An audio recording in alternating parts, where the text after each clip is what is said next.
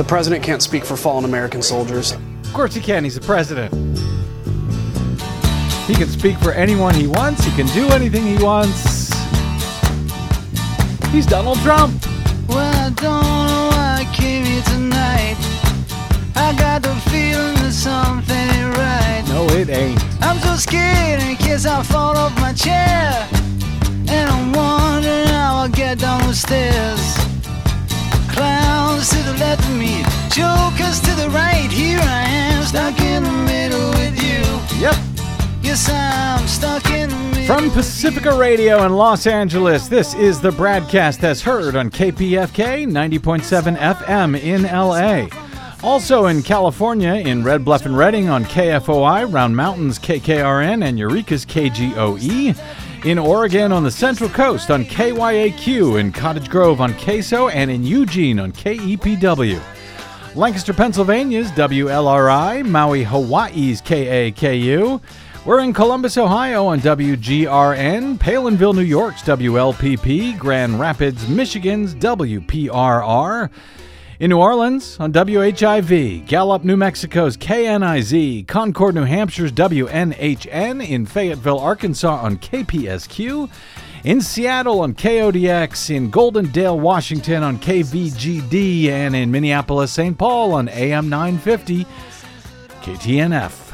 We also stream coast to coast and around the globe every day for you on the Progressive Voices channel. Netroots Radio, Indie Media Weekly, F Y I Nation, Nicole Sandler dot com, Radio Free Brooklyn, G D P R, Revolution ninety-nine, Workforce Rising, Deprogrammed Radio, and Depro- and Detour Talk, blanketing planet Earth five days a week. I am Brad Friedman, your friendly investigative blogger, journalist, troublemaker, muckraker, and all-around swell fellow, says me from Brad Blog dot com. Thank you very much for joining us. Uh, we are preparing to hit the road shortly for the holidays, so I was hoping to try and uh, clear off my desk a little bit here today by hitting a number of items.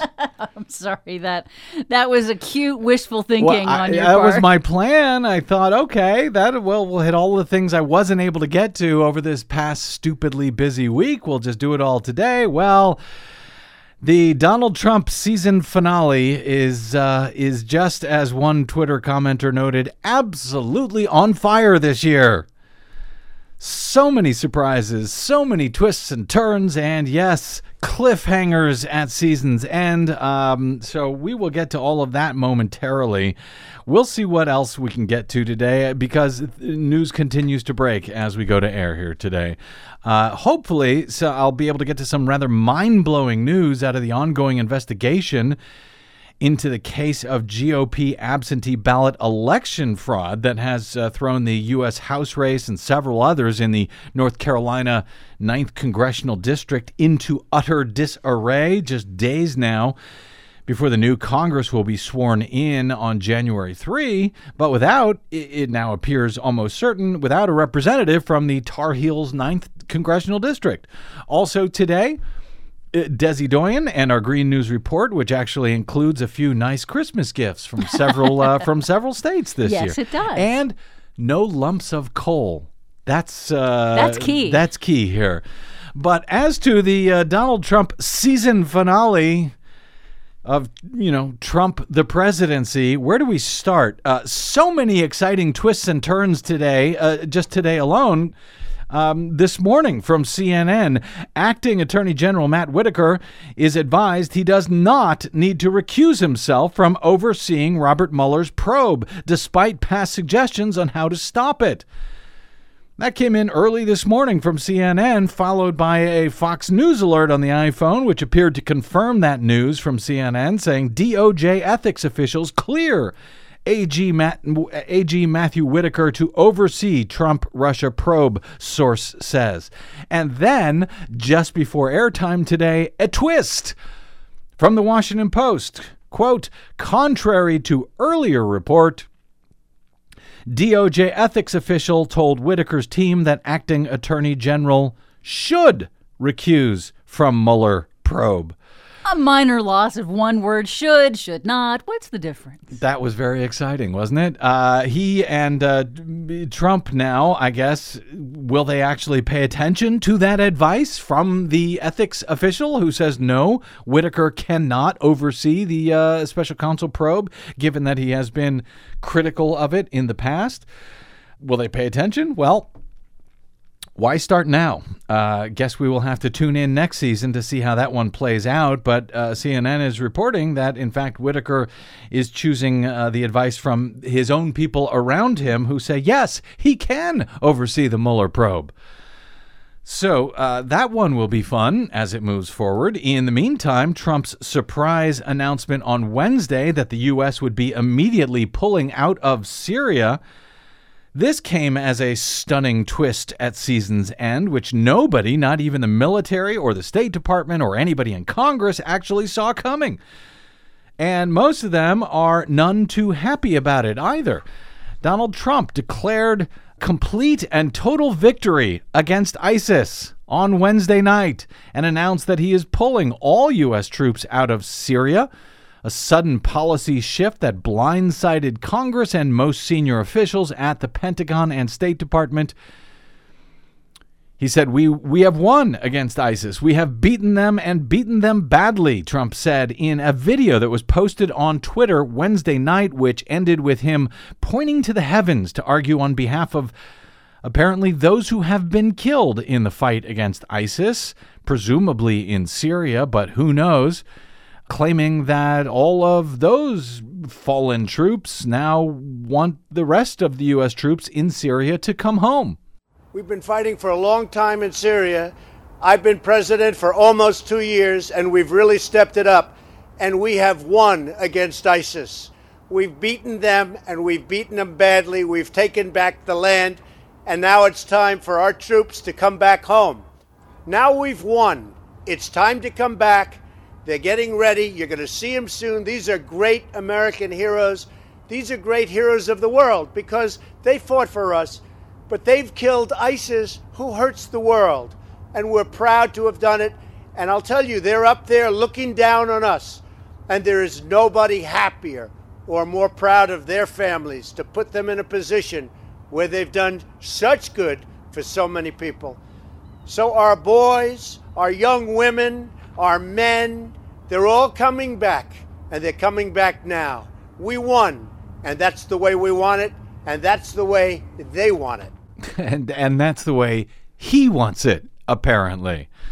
Uh, our boys and men are coming home. Our boys and girls and men. I don't know what he's talking about there. It's his usual word salad. And I have to say, I think it is cruel to promise the families of these troops that are in Syria that they're going to be coming home unless it's absolutely sure that they will be coming uh, he home. He says they are. He's I the commander he in chief. That. He's going to bring them home. That's what he uh, says. But uh, neither the president uh, nor anyone else at the White House has been able to provide any details on changes in the actual Syria strategy that officials described as the next stage in the conflict, whatever that is. This uh, policy uh, shift, according to N B C, took many lawmakers and senior administration officials completely by surprise. It drew sharp denunciations from senators on both sides of the aisle. Middle East experts also criticized the shift in strategy, saying that it would uh, imperil the U S's Kurdish allies, strengthen the hands of ISIS and Russia and Iran and Syrian leader Bashar al-Assad. A senior administration official who agreed to brief reporters on background on the phone on the condition of anonymity, apparently because the administration is so proud of this decision, they didn't even want to put anyone out there with their own name. That senior administration official could not say whether all U S troops will actually leave Syria or uh, couldn't give a timeline for the withdrawal. The official said uh, during this background conference call that uh, small pockets of ISIS remain in the country and serve as, however, quote, no excuse to remain in perpetuity, and that they can be eliminated by local forces and regional troops. The president changed his mind after his administration's recent declaration that American forces would not leave Syria until all Iranian troops and their proxies are gone. The uh, official, senior administration official, said the issue here is that the president has made a decision. He gets to do that. That's his prerogative. The uh, the decision comes as a surprise even to the U S special envoy for Syria. Joel Rayburn uh, was scheduled to speak at a private event on Syrian policy on, on Syria policy on Wednesday, but his appearance was canceled less than half an hour before it was scheduled to begin, just as Trump started tweeting about all of this. Republican Senator Lindsey Graham of South Carolina was among the first to condemn the plan because there is no war that he is against having, apparently. He said an American withdrawal at this time would be a big win for ISIS, Iran, Assad, Russia. In his statement, he said, I fear it will lead to devastating consequences for our nation, the region, and throughout the world. Uh, not all senators were against the plan, however. Senator Rand Paul from Kentucky said that uh, the president thought he thought he was great because the president was defying, quote, the naysayers on both sides of the aisle. Rand Paul, of course, is the noted defense expert who has in the past condemned the U S for its use of uh, lethal drones in foreign countries while praising their use right here in the U S as long as it was to kill someone who might be robbing a liquor store. Remember that? Oh, yeah. Uh, nonetheless, he said, uh, we have troops in so many countries. We're fighting everywhere because no one knows how to declare victory. So I'm supportive of the president's declaration. Well, that's one. The U S is thought to have some two thousand troops in the region, though the military confirms having just five hundred three in Syria. The chairman of the Joint Chiefs of Staff, General Joseph J- Dunford, uh, said two weeks ago that, uh, quote, with regard to stabilization, we still have a long way to go in Syria. He said, uh, speaking at a, at a Washington Post event, that the U S had completed just twenty percent of its goal of training as many as forty thousand local forces in Syria. Uh, experts in the region have also decried this move, calling it a sad state of affairs. Even with a total draw, uh, total withdrawal from Syria, the U S would still have a, a huge military presence, however, in the Middle East, with five thousand two hundred troops remaining across the border in Iraq. Republican uh, lawmakers have made it publicly clear they were caught completely off guard by the announcement. And behind closed doors, Trump, apparently influenced by a phone call with the president of Turkey, who had criticized the U S involvement in uh, Syria, uh, Trump went against the advice of some of his most trusted advisors and highest-ranking officials, according to the Washington Post. Uh, the people they spoke with said that Trump made up his mind on Tuesday after a meeting with White House aides, including Secretary of Defense James Mattis, Secretary of State Mike Pompeo. Most of those in attendance reportedly strongly disagreed with Trump on this matter. Mattis urged, uh, argued uh, to Trump that ISIS was still in operation in Syria and a pullout of two thousand U S troops stationed in the area would fuel mayhem. The president ignored that advice, or maybe he heard the word mayhem and he got very excited about it. One source uh, told the Post that the decision was a, quote, clear rebuke of General James Mattis, the defense secretary, who Trump has increasingly ostracized in recent months.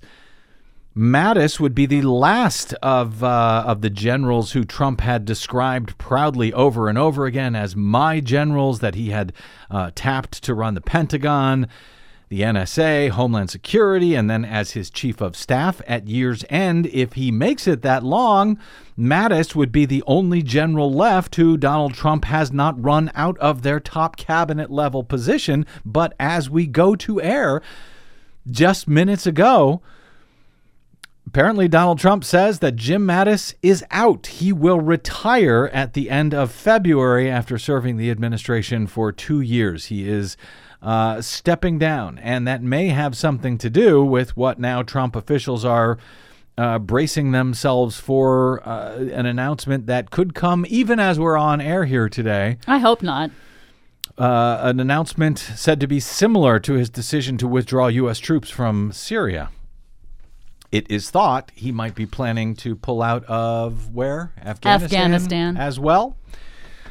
So we'll see. We'll let you know if that happens, at least while we're on air. See, I told you it was a thrilling uh, season finale. Trump is also being roundly criticized on Twitter for that p- video that he posted, suggesting that he was speaking for fallen American soldiers who would agree with his decision to pull U S troops out of Syria. At least one Republican congressman uh, has uh, joined the denunciation of that video. Congressman Ryan Kinzinger, of uh, Republican of Illinois and Iraq combat veteran, told Fox News on Wednesday that he found Trump's remarks disturbing and that he did not think the uh, president could speak to uh, could speak on behalf of his fallen comrades. So um, that's not going well, but it doesn't matter. Donald Trump seems to be digging in with more anyway. But, uh, of course, every good season finale, uh, of course, needs a dramatic cliffhanger or two. And at least as we go to air, it looks like we've got one.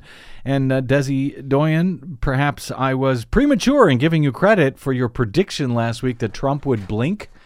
Yes. Uh, when it came to his standoff with Congress over the five billion dollars that he's demanding for his border wall with Mexico, which he has now begin, by the way, begun to describe as uh, artistically designed steel slats. Oh, so it's a little switch then. Instead of an actual concrete wall, as he had long promised. Uh, last week, he, you'll recall, he had told Democratic lawmaker, uh, Democratic leaders, Uh, Pelosi and Schumer, that he would be proud to shut the federal government down at Christmas by refusing to sign a government funding bill if it did not include five billion dollars in taxpayer money for the wall slash steel slates, as he is now calling it. Well, after his administration appeared to have backed down yesterday, and Desi Doyen took credit for being right about that. You gave me credit for that. I Donald didn't Trump, take credit yeah, for that. Right. Whatever. Uh, Donald Trump is now back to demanding funding for that border wall with Mexico in order to avoid a government shutdown, throwing Congress back into chaos. Yes, may- mayhem and chaos. He loves it. Well, and, he is um, the chaos president. Raising the possibility of a partial shutdown as of midnight on Friday. Bum, bum, bum. White House Press Secretary Sarah Huckabee Sanders said in a statement late on Thursday, which may or may not change yet again by the time some of our affiliates air today's broadcast, who knows, Uh, that the uh, president was meeting with members of Congress and uh, that at this moment, the president does not want to go further without border security, which includes steel slats or a wall, she said. The president is continuing to weigh his options, but has uh, now repeated several times today that he uh, does not want to move forward without uh, additional money for border security. Um, earlier this week, you'll recall that uh, Trump's initial flipped position. So last week he said uh, he would be proud to shut down the government if he doesn't get the five billion dollars that he is demanding. And then Press Secretary uh, Sanders explained to reporters that they would find the five billion dollars somewhere else to begin building their wall.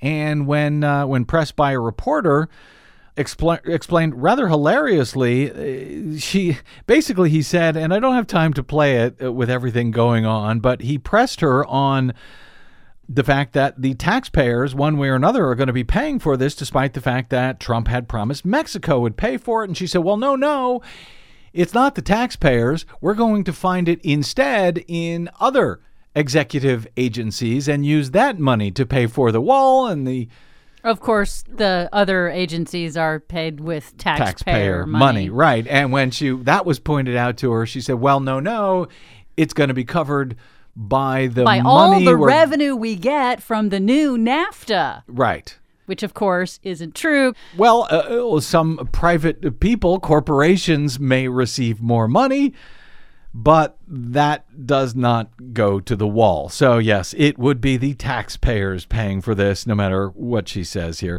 Uh, M S N B C's Chris Hayes on Twitter was uh, has helpfully scripted out the new call and response for uh, Donald Trump at his rallies uh, that goes something like this. Uh, you know, he always asks about the wall and who's going to pay for it. So uh, what are we going to build? Aesthetically tasteful steel slats. Who's going to pay for it? The net growth resulting from a mildly renegotiated trade deal. I can hear it now. Someone added in response, assemble those slats. Assemble those slats. So um, the uh, this uh, this is all a complete mess. It's a complete uh, cliffhanger. Congress had come after yesterday. The uh, uh, the Senate had come and passed a bill that would uh, continue to fund the government, a continuing resolution until uh, the beginning of February. So this would have punted the fight to the next Congress, which will have a Democratic majority, by the way, in the U S. House. Senate had passed that bill. The House was about to pass the same bill so everyone could go home for Christmas. And then Donald Trump changed his mind back again and said, nope, not going to do it, I don't think, unless there's additional border security. So that's sort of where we are on that. Democrats are adamant they will not accept uh, border wall funding in any bill. So a bill can't pass the Senate without bipartisan support. If Trump won't sign any bill without money for the wall, then a shutdown is now almost guaranteed for the holidays. Uh, House Minority Leader Nancy Pelosi, soon to be House Speaker, uh, summed up the current G O P position by saying Republicans are in a state of disarray. We don't know what'll happen next. We're right in the middle of a sort of meltdown on the part of Republicans. Well, since every good Christmas episode needs an evil villain out to make life even worse for poor people, the Trump administration is stepping up there in their season finale as well. The administration unveiled a plan today to force hundreds of thousands more Americans to hold jobs if they want to keep receiving food stamps, pursuing through executive powers what they could not achieve in Congress. The country's food assistance program, which is run by the Agriculture Department, already requires most adults without dependents to work if they collect food stamps for any more than three months during a three-year period. But the U S D A regulations allow states to waive the requirements in areas where the unemployment rate uh, are at least twenty percent greater than the national rate. Well, the Trump administration's U S D A, that's not good enough. They are now proposing that states waive the requirement only in areas where unemployment is above seven percent. Oh, my goodness. Now, the current national employment rate is around three point seven percent. So pretty much nowhere uh, will, uh, in, in fact, roughly um, almost a million people live in areas that stand to lose those waivers if this new Trump administration scheme goes through. The new plan would make nearly a million already hungry Americans. The, uh, the food stamp benefits are ridiculously skimpy. It'll make those Americans even hungrier, but it will teach them for being poor and unable to find work, apparently. Hey, whenever you can punish the poor, there's a lot of white Christian evangelicals like that. Agriculture, uh, very Christian of them. Yes. Uh, Ag Secretary Sonny Perdue said on a press call that the me- measure would uh, save taxpayers fifteen billion dollars over ten years. That's fantastic, isn't it? He says this restores the dignity of work to a sizable segment of our population. Remember when the Republicans used to pretend that they were against social engineering? That was fun. Not anymore. Now we're teaching them all the uh, lessons of the dignity of work. The dignity of starving. Say these rich people who uh, many of them don't work at all and just let their money, their inherited uh, money. Yeah, accrue interest. Like Donald Trump. Yeah. Tougher eligibility requirements would also overwhelm state efforts uh, to help people find work, according to the director of the Washington State Department of Social Health Services, who says even with as robust a program as we have, including a partnership with every community college in the state, it would be, quote, really hard for Washington to expand its job training efforts without significantly more funding. Well, that's your problem, loser. And of course, the taxpayers of Washington state, it's their problem too, because they're going to have to cough off, cough up that money, apparently. And all of the other state taxpayers as well. The uh, since the nineteen ninety-six welfare law took effect, every state but Delaware has sought a time limit waiver at some point, according to the Center on uh, Budget and Policy Priorities, which tracks these uh, these things. Congressional Democrats quickly slammed the plan, questioned whether the administration has a legal basis to authorize it at all. Oh, pish-posh. Legal basis. A president can do whatever he wants with our nation's laws anytime he or she wants, apparently. Remember when Republicans used to also pretend that they were against the president doing stuff like this on his own?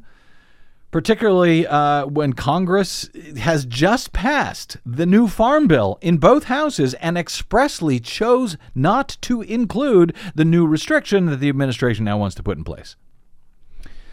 So we will see if it even stands up when it is inevitably challenged, which, of course, costs taxpayers uh, even more money in defending all of these lawsuits. Uh, Senator Debbie Stabenow, Democrat from Michigan, said that Congress, quote, Congress writes laws and the administration is required to write rules based on the law.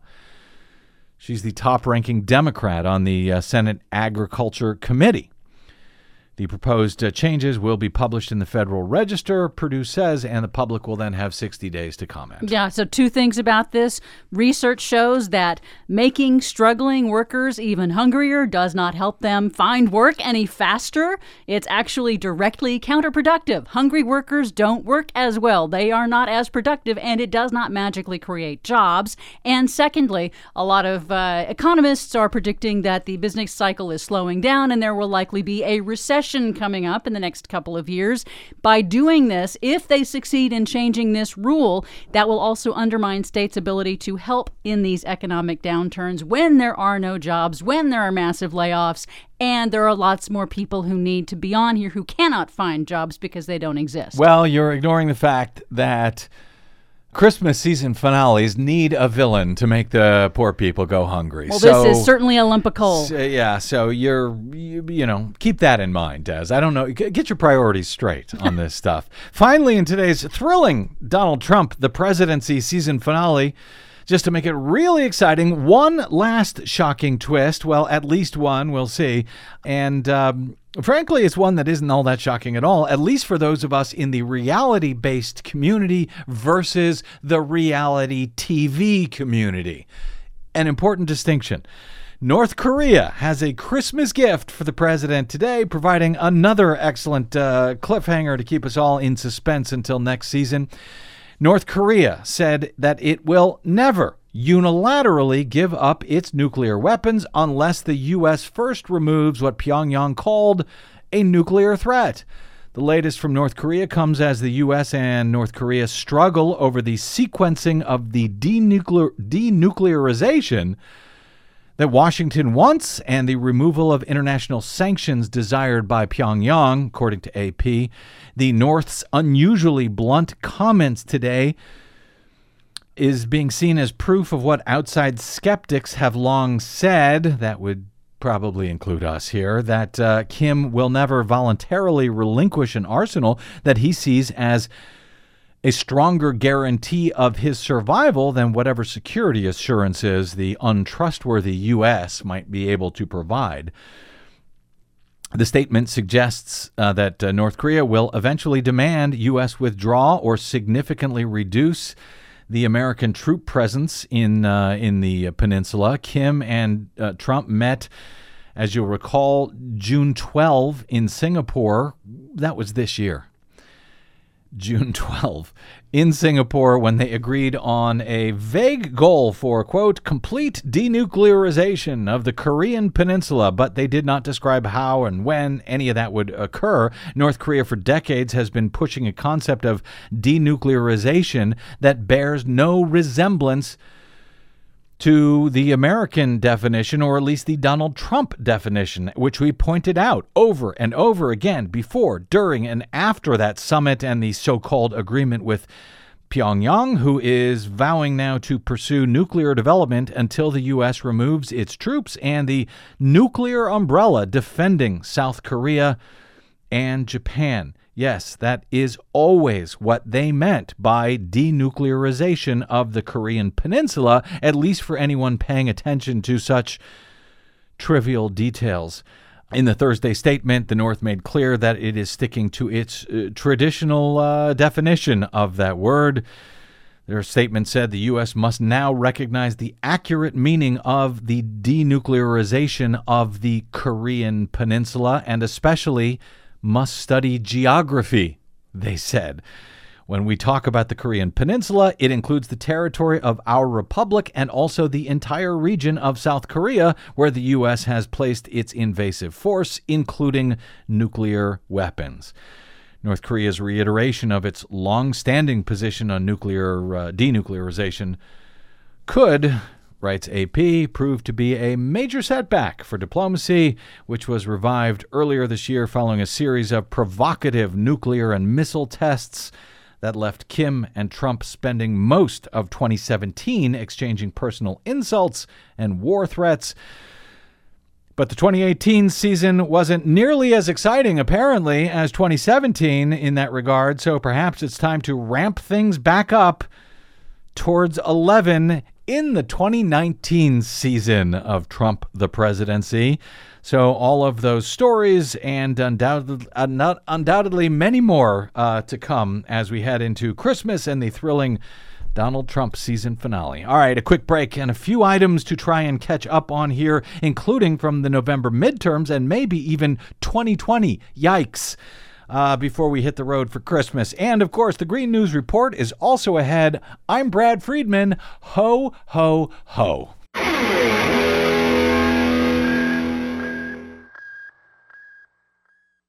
Hey, this is Brad. Please consider supporting whichever progressive media outlet is serving you.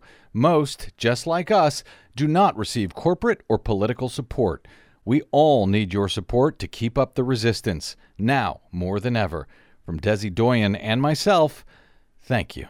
I don't care about the C I A, and I don't care what the calendar say. I wish it was Christmas today. I wish it was Christmas today. Oh boy, howdy do I. Welcome back to the Bradcast. Brad Friedman from Brad Blog dot com. Uh, some information coming in from the announcement just as we went to air here that Secretary of Defense Jim Mattis, General Jim Mattis, is resigning from his post. Uh, in the in his resignation letter to the president, he implicitly criticized Donald Trump for not treating allies with respect and for not being, quote, clear-eyed about U S enemies and competitors, writing, "My views on treating allies with respect and also being clear-eyed about both malign actors and strategic competitors are strongly held and informed by over four decades of immersion in these issues. We must do everything possible to advance an international order that is conducive to our security, prosperity, and values, and we are strengthened in this effort by the solidarity of our alliances." He uh, went on to say, "Because you have the right to have a Secretary of Defense whose views are better aligned with yours on these and other subjects, I believe it is right for me to step down from my position." The soon-to-be former Defense Chief General James Mattis uh, said he is on his way out, the last of Donald Trump's generals to be run out of Dodge by this uh, by this presidency. Uh, and as I say, this comes on the heels of uh, Donald Trump declaring we are leaving Syria without consulting with anyone about how to do it, what the timeline will be, and uh, catching uh, Mattis and, and other folks off guard, apparently, and uh, potentially we'll see another similar announcement to come from Donald Trump. All right, uh, let me at least uh, finish up a few items here uh, that I had hoped to cover. Oh, Des, you're going to be delighted to hear this. Uh, Democrats will have a dozen presidential primary debates to pick their presidential nominee. in twenty twenty. Okay. According so, to the D N C. On, on a political, I guess, an overall wealth and uh-huh. health of the country idea, that's a great idea. But personally, I hate the idea. On a uh, Desi Doyen health on idea. On a Desi Doyen having probably... to stay up late making cuts of debates, yes. Uh, there will be six debates in twenty nineteen and six in twenty twenty. This according to an announcement from the D N C today. Uh, but in fact, there actually may be more than that. Ah, no. Because as the uh, D N C uh, press release explains, the first two debates will occur in June and July twenty nineteen, and in order to accommodate a potentially larger fe- large field of candidates, both of those debates may occur over multiple consecutive nights. If uh, if that has to happen, they explain, the lineup for each night will be determined at random, with qualifying candidates assigned one night per debate. The random selection of candidates will be done publicly. Uh, and then they will uh, occur on a monthly basis in twenty nineteen. Six more will take place between January and April in twenty twenty. That is three more than the Democrats held in twenty sixteen, when frontrunner Hillary Clinton and her allies at the D N C had pushed for a limited debate schedule at the time. This comes after uh, D N C Chair Tom Perez met with uh, stakeholders from all corners of the party, reportedly, to try to avoid a similar controversy uh, in uh, in twenty twenty, in the twenty twenty cycle, to the one back in twenty sixteen when allies of Bernie Sanders accused the D N C of putting its thumb on the scale for Hillary Clinton. But yeah, twenty twenty, we're not going to be talking about twenty twenty until I say we're ready to talk about twenty twenty. Okay.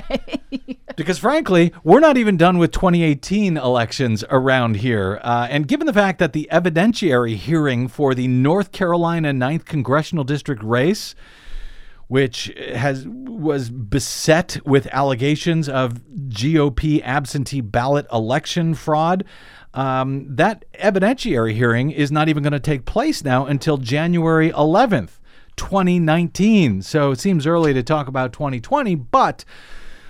there you have it from the D N C. As I say, we're still on twenty eighteen and trying to wrap that up. And this amazing story from Joe Bruno, who's been doing a great job uh, in uh, in South Carolina, from uh, Charlotte's W S O C T V Channel nine, um, regarding that evidentiary hearing. The North Carolina State Board of Elections yesterday released the twenty sixteen Bladen County, North Carolina investigative report that had been referred to prosecutors concerning G O P absentee ballot fraud back in twenty sixteen. But for some reason, those prosecutors never acted on it before the twenty eighteen election, allowing the bad guys, who were identified very specifically as uh, defrauding voters back in twenty sixteen, allowing them to be hired and work again in the twenty eighteen election. It's kind of remarkable when you look at some of the details from this twenty sixteen report, which has now been released, and what it found out about the guy at the center of this scandal in um, North Carolina's ninth Congressional District. A G O P contractor, a guy by the name of McCrae Dowless. He was hired by the Republican nominee in the ninth Congressional District race this year, Uh, for the U S House, in both the general election and in the primary, to run uh, the uh, absentee ballot campaign for the uh, congressman, uh, well, the, the the Republican who wants to be a congressman, Mark Harris. Uh, he was hired. He hired uh, Dowless in Bladen County uh, to do work, and perhaps in Robeson County as well. Those are two of the counties of the uh, eight that make up the ninth Congressional District. But this two hundred seventy-eight page investigation from the twenty sixteen election found Dowless was paying workers to solicit absentee ballot request forms and to collect their absentee ballots later on. So workers were required by Dowless in twenty sixteen, according to this report, which was not acted on, to deliver absentee ballots to him and to push certain uh, push for certain candidates. The uh, according to the report, the uh, State Board of Elections, the N C S B E, the uh, investigation of the complaints began with interviews From these complainants, the interviews led to information that strongly suggested that Leslie McCrae Dowless Junior, a k a. McCrae Dowless, who is associated with Patriots for Progress, this is a group that he set up, uh, was paying certain individuals to solicit absentee request forms and to collect absentee ballots from Bladen County voters. In doing so, workers employed by Dowless were required to hand carry the ballots to Dowless in order to be paid. Dowless allegedly instructed his workers to, quote, push votes for certain candidates while meeting with voters. And the report notes that possession of an absentee ballot for delivery to a voter or for return to a county board of elections by anyone other than the voter, the voter's near relative, or the voter's verifiable legal guardian is a class one felony under North Carolina state law. Two people that Bruno had interviewed this year, several weeks ago, which we had covered at the time, told him that McCrae Dowless paid them in twenty eighteen to do exactly that, to pick up absentee ballots, to drop them off to Dowless himself, and to promote Mark Harris, the Republican in the uh, congressional race, uh, and Bladen County Sheriff Jim McVicker. Both of them are Republicans who uh, ran in November and both who reportedly paid Dowless and reportedly won their race. In um, in the twenty sixteen primary in the ninth District, McCrae Dowless worked for Republican Todd Johnson. In that primary, absentee ballots Uh, absentee by mail votes in Bladen County showed Todd Johnson winning two hundred twenty-one of them to Mark Harris, who also ran but lost back then. Uh, he got four votes compared to two hundred twenty-one for the guy that was uh, paying Dowless at the time. And the incumbent congressman, Robert Dollage, uh, Pittenger, he received just one vote back in twenty sixteen in the primary. The investigative report also says that Dowless attempted to obstruct the uh, North Carolina State Board of Elections investigation by warning people of the uh, of, uh, warning people of interest that investigators were looking for them. The report said Dowless coached them on what to say if they were contacted, again, after the twenty sixteen election. So we knew all of this was going on, and this was allowed to continue. Dowless uh, apparently made phone calls to warn two workers, Caitlin Kroom and Matthew Mattis, that the State Board of Investigation uh, would be contacting them after Dowless himself was contacted by the investigators. The two people accused of collecting ballots back in twenty sixteen told investigators that Dowless would pay only half of what they earned when they brought in the absentee request form to him, and then they would get the other half when the he, they brought back the actual ballots to him. Dowless also instructed them to avoid areas where mostly minority voters resided, and he provided a sample ballot with marks indicating uh, candidates he wanted them to promote. The, the uh, Wake County District Attorney had previously said that there was an open criminal investigation related to absentee ballots back in twenty sixteen. Um, but sort of gave a few different excuses. Oh, it was a very difficult case to figure out. And then we had this hurricane this year. All of this, the district attorney said, is why they didn't bring charges and why Dowless was able to go ahead and continue do- do- doing this work, even though they have all of this information on them.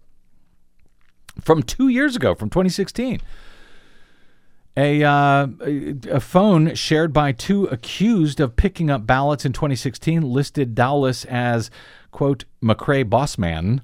One of the two texted McCrae on uh, in November of twenty sixteen concerning the investigators. Hey, McCrae, that weird number was the investigators. They called me again today. They want to meet with me in the morning. I'm scared, and I don't remember half of what we are supposed to say. I've never been investigated for anything. It was a text message that was included in this investigation from twenty sixteen, which seems like they got this guy pretty dead to rights at this point. If nothing else, for obstruction of justice, for telling these guys what to say when the investigators showed up. Um, but here, They have them dead to rights in this uh, text message exchange uh, from twenty sixteen.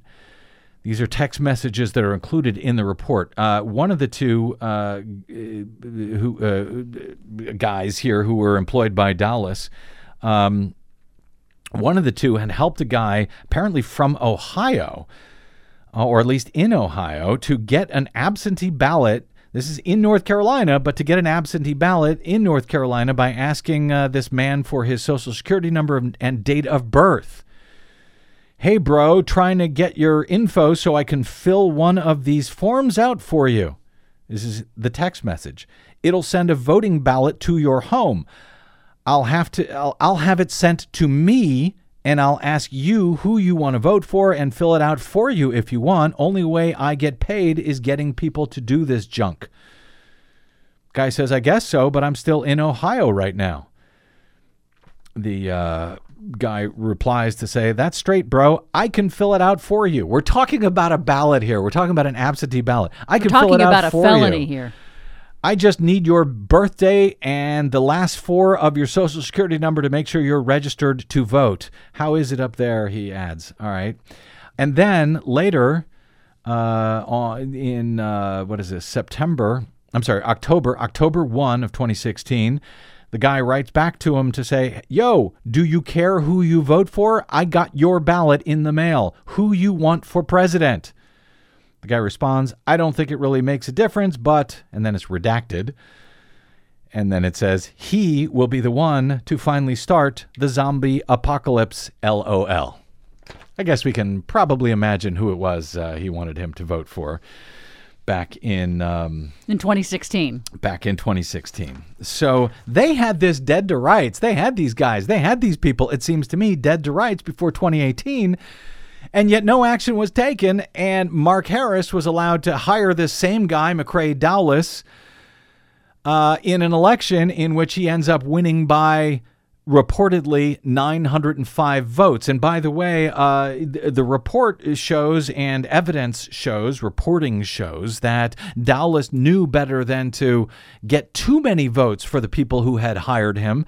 All of the races he was involved in in which his candidates ended up winning were by very narrow margins. So apparently, uh, as not to uh, raise notice. By the way, on the same day that report came out, the North Carolina Republican Party overrode the veto of the Democratic governor of North Carolina to push through their photo I D polling place voting restrictions to keep people from voting, specifically Democratic-leaning voters, even while this uh, G O P election fraud case continues. Once again, the evidentiary hearing will will be in February, uh, in January, January eleventh, to determine who will, what will happen, if they'll have another election again, or if they will certify the Republican candidate who hired this G O P voter fraud fraudster in twenty eighteen. The story will continue after the holidays. All right, quick break, and we're back with the latest Green News Report. I'm Brad Friedman.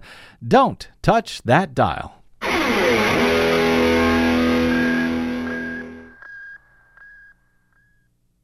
Five major corporations now control more than eighty percent of the media in the United States, but they don't control us. The Bradcast and the Green News Report are one hundred percent independent, one hundred percent listener-supported. But we can't do it alone. We need you. Please help us bring real facts to listeners at independent stations around the nation.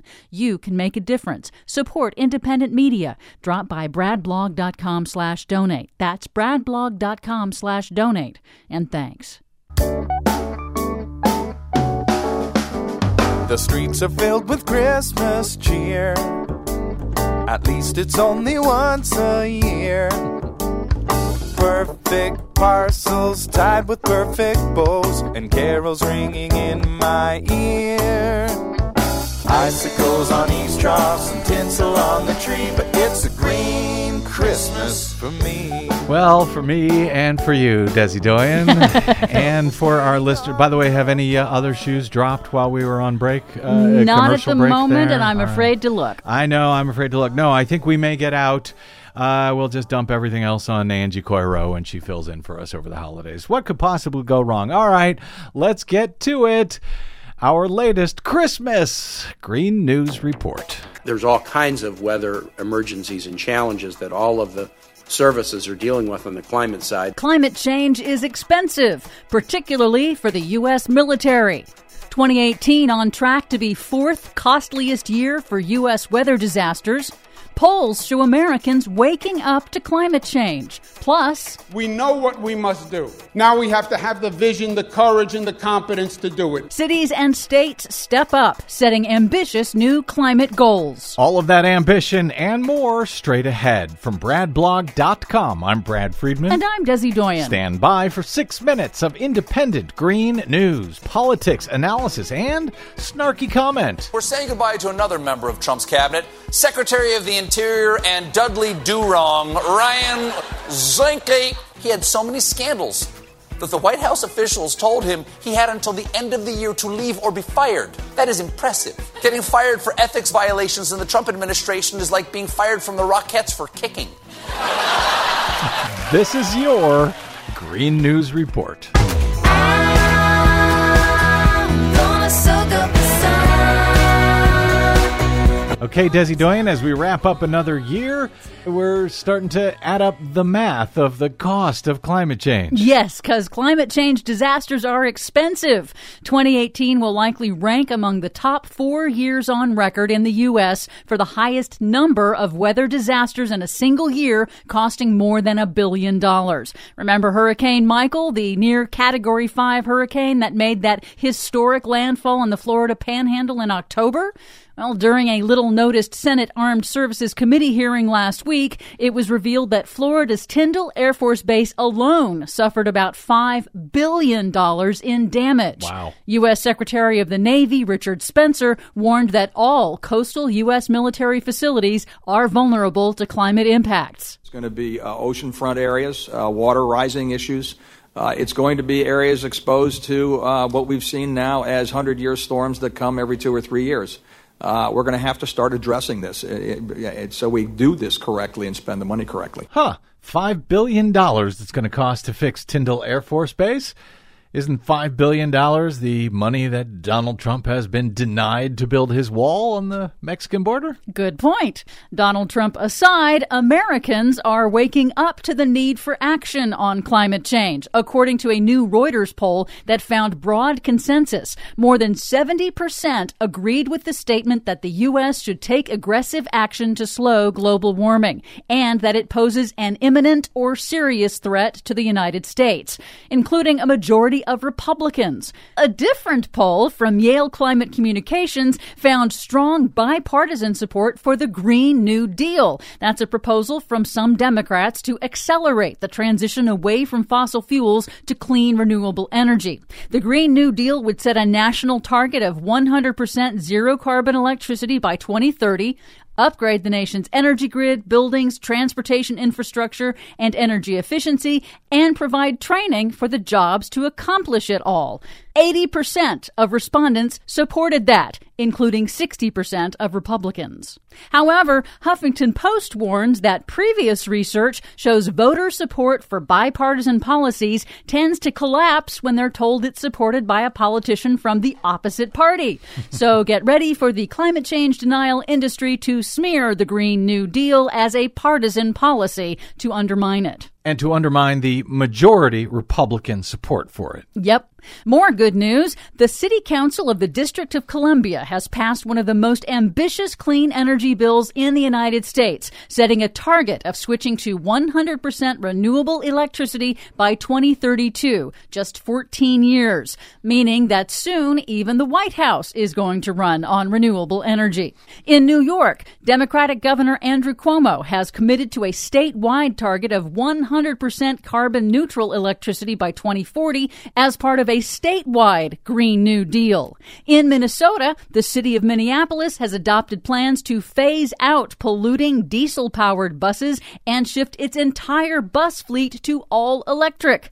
But California is going even further. California is now the first state in the nation to mandate eliminating fossil fuels from public transit buses. The California Air Resources Board voted unanimously to require all new buses in the state to be zero emissions by twenty twenty-nine and a target of transitioning the state's entire fleet of twelve thousand buses to carbon-free by twenty forty.